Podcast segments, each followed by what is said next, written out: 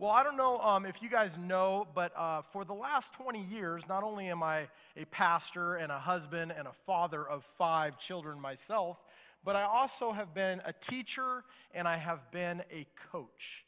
And one of the things I enjoy doing is coaching my kids' teams. Currently, um, I'm coaching my 11 year old son's basketball team, and uh, it's an interesting endeavor. Uh, every, every time I coach a team, it starts out really rough, it starts out really raw. Um, usually, there's kids who have never played the sport before, and so your, your, your range of skill level and experience is, is all over the place. And uh, you, as a coach, have a chance to, to get them together. And some of these kids don't even like each other from the beginning. They may have history. I had one uh, child punch my son in the face during a practice on one of the fields in soccer. And it's always an interesting experience as a coach to try and get your team to come together, to understand the game, and to be able to play, uh, to hopefully win or at least compete uh, within the sport that you're coaching. And so, uh, as a coach, you spend a lot of time in practices. You spend a lot of time on the fundamentals. You spend a lot of time modeling the correct way to, to execute plays and to, and to be successful. And, and ultimately, you, you lay out a game plan. And within that game plan, there are roles and there are responsibilities for each member of the team. And so, as game day approaches, you get more excited as a coach because you've, you've honed this, this group of ragtag mob into a team that you hope will, at some point, be able to understand and ex- execute the game plan that you have in mind. And so, right before the game, there's that final moment as a coach where you get a chance to really just speak into each and every one of those players, remind them of what is most important, and then you just release them. You release them, and you have these high hopes and these high expectations. We have a moment like this in the Gospels. We have a moment like this where the greatest coach of all time, his name was Jesus. His name is Jesus he had a moment with his disciples. A moment in which he had spent years practicing, years um, bringing this ragtag group of men together, men and women, really. And he had spent time with these 12 specific disciples that he had called to be in this inner circle, to be key members of the team that he was calling together for a specific purpose and a specific mission. We find it in Matthew chapter 28, this moment where Jesus, who is now a risen Savior, he has defeated death, he has overcome the grave, and he is with his disciples in this moment before he ascends back into his rightful place in heaven at the right hand of the Father. And he shares these words with his disciples. Matthew 28, 18 through 20, they should be familiar to us at this point if you've been around Crossroads at all. It's where these four E's that are behind me come from. Then Jesus came near and said to them, All authority has been given to me in heaven and on earth. Go therefore and make disciples of all nations, baptizing them in the name of the Father and of the Son and of the Holy Spirit teaching them to observe everything I have commanded you. And remember, I am with you always to the end of the age. This was the greatest coach that had ever lived. And he had assembled a group of men together and he had, he had called them to be on his team. And they had responded to that call. They were willing followers of Jesus Christ. And he laid out the game plan. It could never be any clearer than what he just said. And this goes to every one of us that are on the team, have accepted Jesus as Lord of our life, have responded to his call on the cross to come and surrender our lives to him. We also have this same game plan today in the church. Every disciple of Christ is called to three things, I believe. Every one of us is responsible to execute Jesus' game plan for us. Number one, introduce others to Jesus. Do you see it there? Go, therefore, and make disciples of all nations. There's a responsibility given to every one of us to be active in displaying and sharing our faith. Do you realize that there's no exception? It's not just on the responsibility of our missionary families that we support. It's not just on the responsibility of those who maybe pastor or shepherd a church. No, it's for every one of us. Every one of us that are on the team Jesus are called to execute the game plan and to introduce others to Jesus. How can we do that? We do that with our lives on display. The Bible says we are the light of the world, we are the salt of the earth. We are to be a city on a hill for people to see what Jesus has done in our lives, that He's transformed us from hopelessness to life, from death and despair to a new hope that we have in Him. We are to be displaying that into to the people in our world. We are to be in the world, but not become of the world. Secondly, we are to invite others to choose Jesus. Do you realize that it's not good enough just to introduce them to Jesus? We have to give them an invitation. We're called to invite them to join the team. Jesus wants his team to grow, he wants his team to thrive. Why? Because he recognizes what it looks like to not be on his team. To not be on Team Jesus is, is not a good place to be. It means that we're responsible for our own sin and our own shame because we aren't covered by the blood of Jesus if we're not on his team. And so we, as, as his team, are to be out there in the world inviting others to join the team. Do you see that here? Go therefore and make disciples of all nations, baptizing them in the name of the Father and of the Son and of the Holy Spirit. When they make a response to the invitation, guess what? They have a new identity. A new identity is forged in them. They're a part of Team Jesus. And as an outward symbol of that, they are to be baptized, declaring to the world that they are on Team Jesus. I identify myself with the Father, a son of the Father. I identify myself with the, with the Son, Jesus. I'm his brother. I'm a co heir with Christ. And identify him themselves with the Holy Spirit. They are now a temple of the Holy Spirit. The Holy Spirit has moved into their life when they place their faith and trust in him, in Jesus. And they are on the team. We're all called to execute the game plan, introduce others to Jesus, invite others to choose Jesus, and finally, instruct others to follow Jesus. You see, right here in verse 19, it says, teaching them to observe everything I have commanded you. Everything I have commanded you. That begs to ask the question where do we get God's commands, Christ's commands, the game plan? Everything that Jesus laid out. We get it in the New Testament. We get it when his followers chose to write down what God had instructed them, what through his son Jesus, what God had instructed him to live out. The game plan to love God and to love others, it's expounded upon in the New Testament. It's laid out for us. Where do we get the fullness of the instructions? Husbands, love your wives as Christ loved the church. Where do we get that? We get that in the book of Ephesians from one of the disciples who was known as the 13th apostle, right? One after the fact, the apostle Paul. He was inspired to write those words because he had had an encounter with Jesus as well. Jesus had called him personally to be on the team.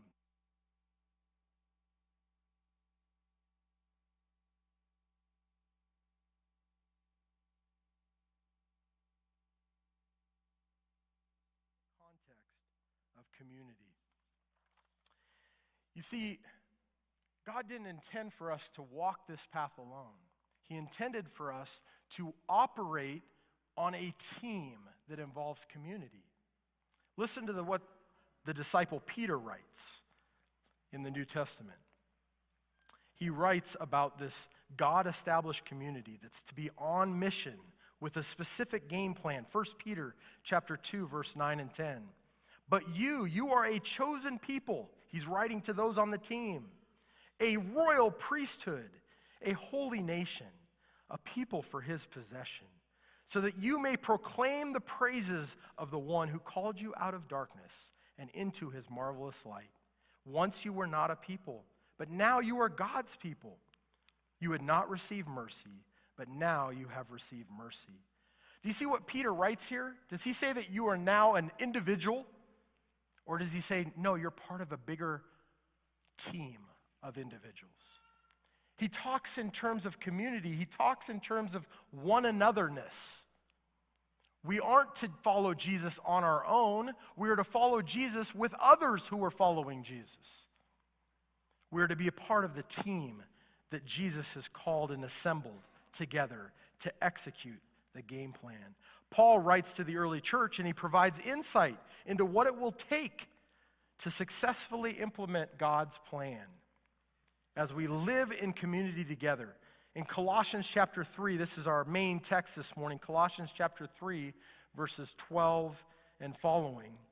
He writes these words Therefore, God's chosen ones, holy and loved, put on heartfelt compassion, kindness, humility, gentleness, and patience, accepting one another and forgiving one another if another has a complaint against another. If anyone has a complaint against another, just as the Lord has forgiven you, so you must also forgive. Above all, put on love, the perfect bond of unity.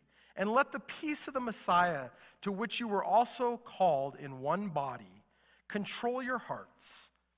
Be thankful. What is, it, what is required if we're going to live successfully in community?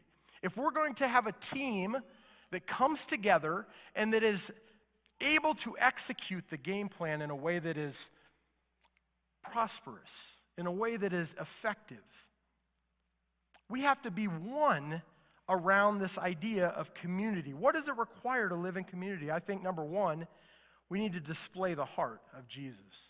Each one of us have to carry around the heart of Jesus. What does that heart look like? He just laid it out. We are to put on heartfelt compassion. What does that mean? That means that we are to have care for one another. Kindness. You guys all know what it means to be kind? Kindness. We are to have humility. That's the idea that, you know, I, am willing to learn from you, and, and I hope that you're willing to learn from me. The Bible says in Proverbs 27 17, as iron sharpens iron, so one man sharpens another. Right? We are to have that kind of interaction where steel is rubbing against steel and sharpening one another's lives. We have to be open to that. You're not going to be open to that if you're not humble. We have to be gentle in our approach. We have to be patient with one another. Not everybody is an instant success. I know that as a coach, right? I have a lot of players on the team, and they're real raw. They're going to take a lot of work. You know, in basketball, you're supposed to dribble with how many hands at a time? One, right? Well, they're out there going like this, and I'm like, referee's going to signal them for double dribble every time, turnover, the other team gets the ball. That's not going to help our team. So I have to work with them, you know, one hand at a time. Let's work on that right? We have to be patient. Has Jesus been patient with us? We're to be patient with one another. Accepting one another and forgiving one another. If you want to hear more about that, listen to week one in our series. Two weeks ago, Pastor Jeff focused on that topic. What does it look like to truly accept one another and forgive one another? To live in this community, this team that Jesus has put together. If anyone has a complaint against another, we're to go to one another, right? In a community, how about in your own household community? Are there ever any offenses that take place? Husbands, look at your wife. Wife, look at your husband. Brother, look at your sister. Sister, look at your brother. Are there ever any offenses that take place in a community environment? Of course there are. What are we to do with those? harbor those inside, talk bad about others in, in front of others, gossip, slander? Are we to do those things? Or are we to be the type of community that says, hey, let me talk to you about this offense? And, and the one being talked to has a humility to say, maybe I did some, I could have done something better. So I apologize. Help me to grow in, in my ability to function better in this community. I need to take some steps in my own life to be less offensive. Can we all be offensive? Let's be honest. Sometimes my smell is offensive to my wife, right? I go take a shower, right? That's a way to alleviate that, hopefully. But we all can, we can all offend, and we can all be offended. What are we to do with that? We are to bring that to one another in a humble, in a gentle, in a patient and kind and compassionate way. Above all, put on love. If we love one another like Christ first loved us, we won't go wrong. That's why love is the key.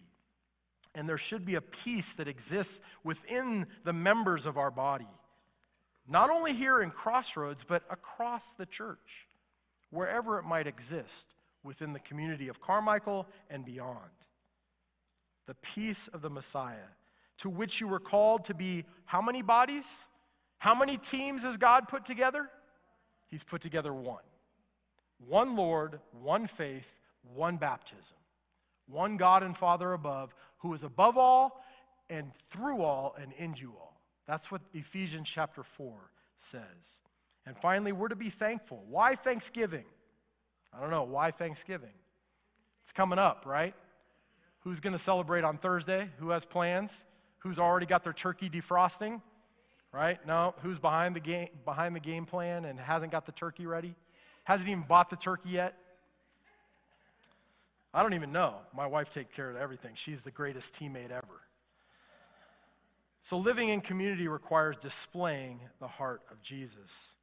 Number 2, Colossians 3:16. Let the message about the Messiah dwell richly among you, teaching and admonishing one another in all wisdom and singing psalms, hymns, and spiritual songs with gratitude in your hearts to God. There it is again thanksgiving, gratitude. God seems to keep coming back to this theme. Number two thing we needed to live in our community is this dedication to the message of Jesus. We have to be displaying the heart of Jesus, and we also have to be dedicated to the message of Jesus. Do you see it here? Let the message about the Messiah dwell richly among you, teaching and admonishing one another in all wisdom. What does teaching mean? Teaching is simply instructing, it's reminding others about the game plan, about the roles and the responsibilities needed to execute the game plan. Admonishing, what does that look like? Admonishing is correcting the wrong behavior or the wrong beliefs or the wrong attitudes. It's when you see something that's going to affect the team, when you see something where someone's off of the game plan, it's the willingness to go to that other in love and say, hey, you know, I need to admonish you because I love you and because I want our team to be successful and because I want the game plan to be executed. You know, I see it on the court all the time. The people who do the admonishing, I usually elevate them to team captain. Why? Because they're willing to speak into the lives of others. That shows maturity, that shows leadership. We should be admonishing one another. And we all have roles and responsibilities, right? In the household, the parents should be admonishing the children. Sometimes the children should be admonishing the parents. Parents, does that take a little humility? To receive some admonishment from our own children, I've been there, right? And we're real tempted to be prideful in those moments, parents. Husbands, from your wife, amen? Can she admonish? Does she have freedom to admonish? She should. Of course, husbands, gently with our wives. There's a sense that one another in community, as we gain relationship, we should know one another to the point where we see things where maybe wrong beliefs, wrong behaviors, wrong attitudes. Who's going to speak into that? One another should speak into that. Dedication to the message of Jesus. That's the key, though. It's got to be God's message, not our own. God's game plan, God's rule book. We don't make up the rules. I, I once coached a baseball team with, with Nate. And uh, we had this umpire that was really rough to deal with. He'll go nameless. Needless to say, I was kicked out of a game once, but um, I was given the old heave ho, and Nate had to drag me off the field. But um, Thank God for good teammates. Nate's a good teammate. But let me just say this that sometimes it feels like, wow, you know, I, I had a conversation with this umpire, and he goes, I am the rule book. Wow. I thought the, we, we're all handed a little league rule book, and I read through it, and I said, clearly what I argued is right. It's right here in the rule book. Well, he wasn't really humble, right? And he said, I overrule the rule book. Wow. Okay. Well, the good news is nobody overrules God's rule book. Amen? Amen. And that when we come to one another and we, we point out, using God's word, how something is wrong, we admonish one another using God's word in gentleness and in love and in relationship, right? Hopefully, the effect is the person is corrected. The person is corrected. Now, the second part of this word admonishing refers to warning someone. It's warning someone of the consequences if this behavior, this belief, or this attitude is left unchecked in your life. Admonishing is sometimes saying, hey, let me warn you, don't go down this path any further. Because where this path leads is not a good place. It's going to hurt the team. And in order to preserve the team, you may be put on the sideline for, for a little bit of time. Have you ever had to do that? Anybody else coached? Where you have a kid that is so off the game plan right? Or maybe so detrimental to the rest of the players, a ball hog won't pass the ball, that you realize, like, you know what? Maybe a poor attitude, just constantly having a bad attitude, bad mouthing his teammates. You have to put them where for a, for a time? You have to put them on the sideline, on the bench, right? You bench them. They're out of the game for a little time. There's a timeout, right? And as a coach, a good coach, you'll go and you'll instruct and you'll say, hey, I want you to be a good contributing member of this team, but you can't do it with this attitude. You can't do it with this way that you're acting and behaving and functioning on the team right now. So you're benched until you're willing to change that attitude, until you're willing to change that, that way that you're acting. And if they stick their tongue out, guess what? They're going to have a long sentence on the bench. Right? But if they respond, sorry, coach, sorry, coach, I, I, I don't know what got, got into me, but I, I'm going to get back on track right? Then as a coach, okay, give a few minutes and I'll get you back in the game. I think you're ready again, right? So admonishing involves warning someone or correcting someone. The third thing that we need, need in order to live in community is right here in verse 17. And whatever you do, in word or in deed, in speech or in action, do everything in the name of the Lord Jesus, giving thanks to God the Father through him. Whoa, there's Thanksgiving again. That's the third time in this passage that God says Thanksgiving should be a part of everything that we do, to be on the team and executing the game plan. Are we thankful? Church, are we thankful? Are we expressing our thanksgiving to God? For, or are we always focusing on the negative? Are we always thinking, well, I just didn't get this or that? I, I don't like that person. I don't like the way the music is and how loud it is. I don't like the way the, the chairs have been set up. We can, we can certainly focus on the negative a lot, can we not? When we get into ourselves. But God, through His Spirit, wants to say, don't focus there. Focus on the things you can be thankful for. Paul and Silas were jailed in a prison being tortured, and they were singing thanksgiving and praise to God. I don't think you're in a prison chained to a floor and being tortured. You had to sit in a different seat this morning than you're used to. The music might not have been your favorite.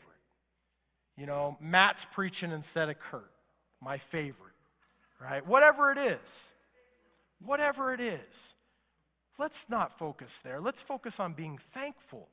Boy, it can really change around our attitude and effectiveness as his team when we have thanksgiving. But the third thing that we need, displaying the heart of Jesus, dedicated to the message of Jesus. And number three, directing all of our focus on Jesus. What does this idea of teaching one another really look like in practice? In our final few minutes here in the message time, I, I want to go to a biblical example. Thank God for the rest of Scripture, right? Because He doesn't leave us like with just some abstract idea of what it looks like to teach and admonish one another. He instructs us, yes, we need to teach and admonish one another, but he gives us examples in his word. And so I, I, picked one this morning that I thought really highlighted that. Thanks to Kurt. I'll be honest, Kurt turned me on to this this week. Because I went to him, and I said, I'm struggling to get a good example of this concept in Scripture. He goes, What about? And he tells me this passage. And I thought, this is a great illustration. Acts chapter 18. It's a quick little snippet in the book of Acts. Remember, Acts is telling about the early church. It's telling about the interaction of the early church, the missionary journeys of the Apostle Paul and others. And in Acts chapter 18, we're introduced to a man named Apollos. Apollos. It's interesting because Apollos was a learned Jew from Alexandria in Egypt. He was an influential leader in the early church, but he seemed to be a man who was a follower or a convert of someone who knew John the Baptist. You remember John the Baptist? He was the forerunner of Christ. And John the Baptist taught about a message of repentance through baptism, repentance through baptism. And so the disciples of John knew that there would be a Messiah that would come. And when Jesus came and died and, and rose again, they, they clearly recognized him as the Messiah. But they didn't really understand the fullness of, of the Holy Spirit coming and indwelling us and empowering us to live out his mission and be one as a team.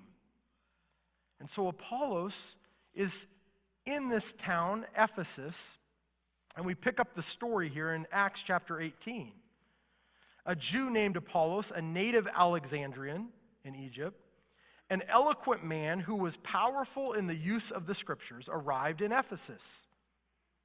This man had been instructed in the way of the Lord, and being fervent in spirit, he spoke and taught the things about Jesus accurately, although he knew only John's baptism.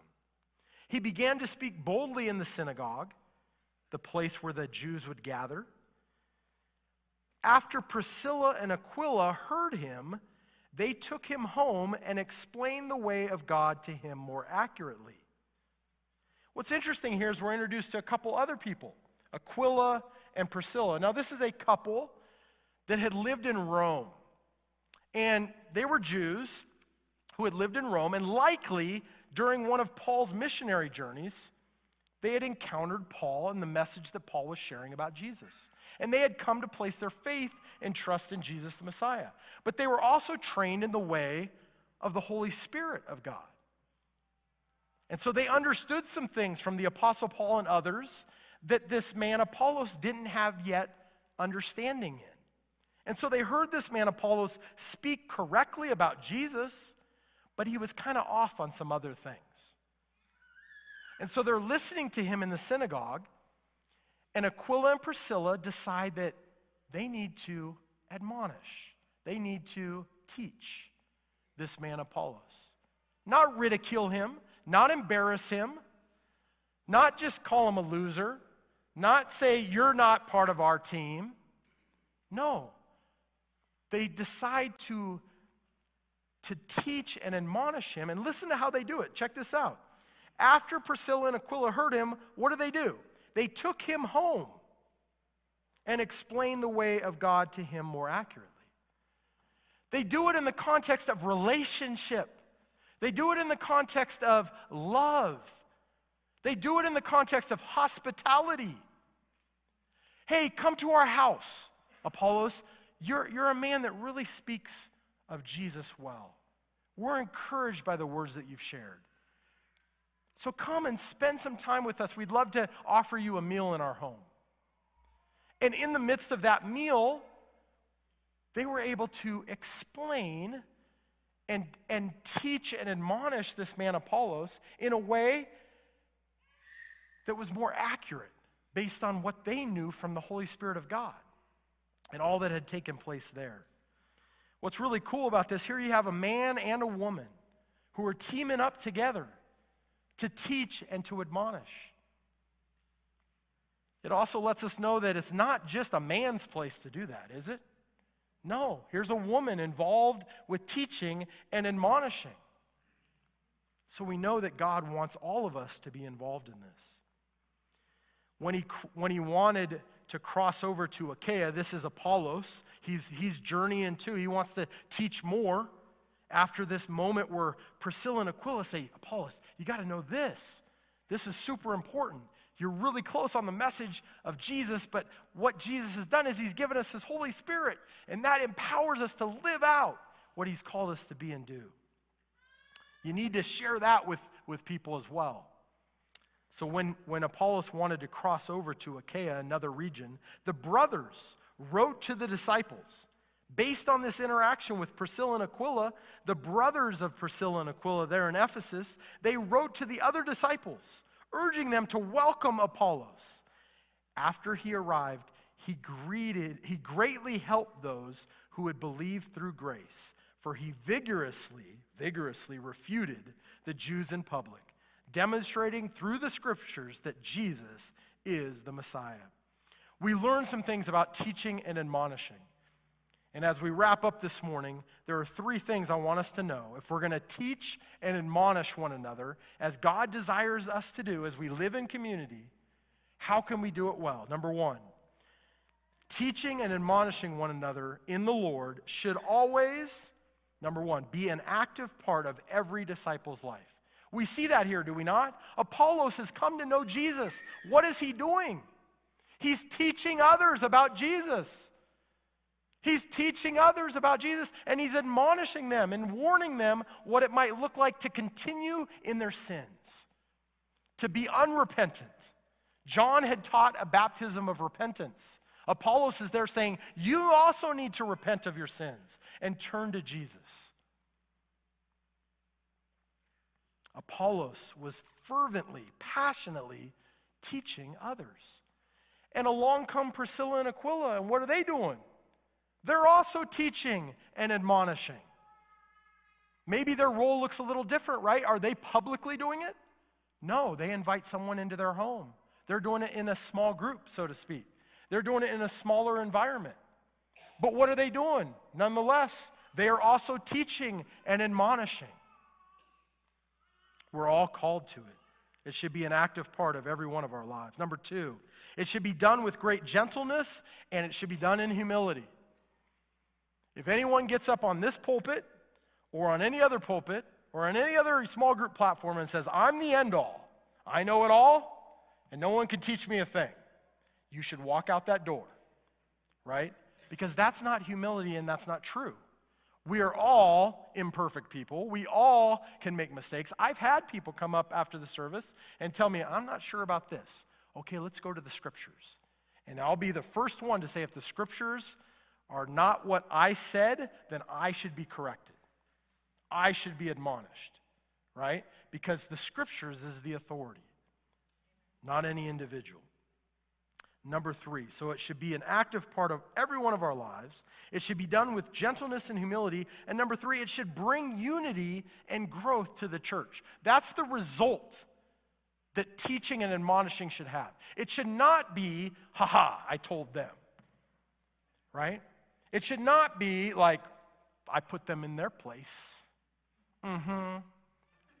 That isn't what the result should be. Notice, notice what the result of, of, of this admonishing was. That Apollos was then greeted warmly by the brothers because Aquila and Priscilla said, This is a man who's teachable. This is a man who's willing to be corrected. We were able to do that and so we're going to write a big recommendation letter for him. And when he travels to the next place, everybody's going to embrace him. And now he's able to function as an awesome member of the team to do what? To grow and to bring further unity to the body of Christ, to the church. That's what the result of teaching and admonishing should be. We want unity, not uniformity. We want unity around what God says in His Word, the game plan, the roles and the responsibilities that He's laid out for us as team players. We want unity around those things. And that's what the goal of teaching and admonishing should really be. And it should bring growth to the church growth spiritually and hopefully growth numerically. The Bible says in the early church that everyone was devoted to the apostles' teaching. And the Lord was adding daily to their numbers, those being saved. That's what the result of good teaching and admonishing to, should be. I want to invite the worship team. We're going to respond here in just a minute in worship. But before we do, I want to end with a, a, a passage that was written. I want to end this morning with a passage that really touches on this teaching and admonishing one more time. And when I do this, I'm going to I'm going to ask something this morning because I think it's, it's appropriate. It's appropriate. It's in 1 Thessalonians chapter 5, Paul writing these words to the church. 1 Thessalonians chapter 5 verse 12 through 18 says this. Now we ask you brothers, you could say brothers and sisters, he's asking in the church to give recognition to those who labor among you and lead you in the Lord and admonish you. And to regard them very highly in love because of their work, be at peace among yourselves. We're going to do that this morning. This is what I'm going to do. I'm going to ask you if you serve at all in our children's program, teaching and admonishing our children, would you stand up? If you at all serve our children in Crossroads Church, please, please stand up. Okay? Now I want to talk about some more teaching and admonishing. If you at all involved with our teenagers, we have youth ministry here, and there is teaching done there, there is admonish, admonishing done within that ministry. Would you please stand up if you're involved with our youth ministry program? All right. Um, now, if you at all lead a small group, you teach a small group um, within our church or even another setting, and you're teaching and admonishing using God's word, would you please stand up? Very good. Um, if you uh, at all are involved with our old people youth group, right, Encore, Encore, and you're involved at all, you've taught or you, you're involved with that group because you're iron sharpening iron in that group, are you not? I know you guys are traveling through the, the book of Psalms. It's a long journey, but you guys are, do, uh, are doing that faithfully. Um, if you're involved with our Encore group, would you please stand up? Maybe the Encore group can't stand. I'm not sure. Be helped up. No, I'm just, just kidding.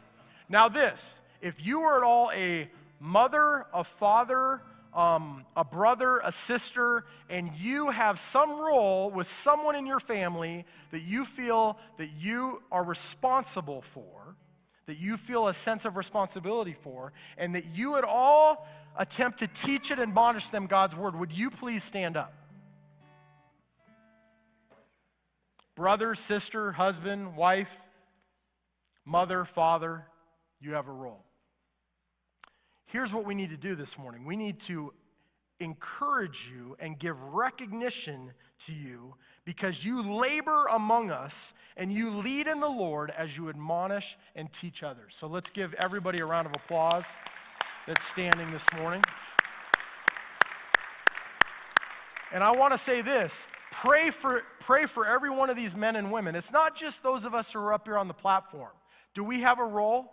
Yes, we do. Kurt, myself, Pastor Jeff, the other the elders of the church, we all have a role in this.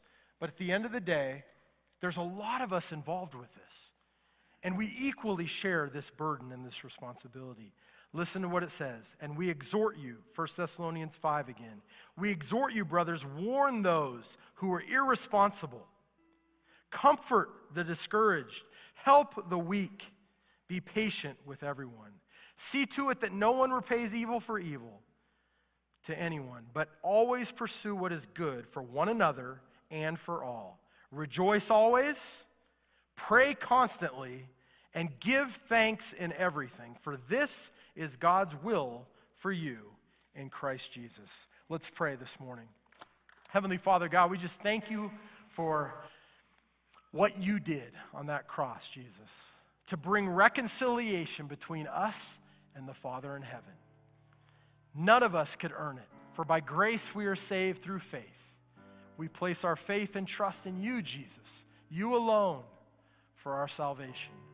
And we surrender our lives to you. God, thanks for inviting us to be a part of the team.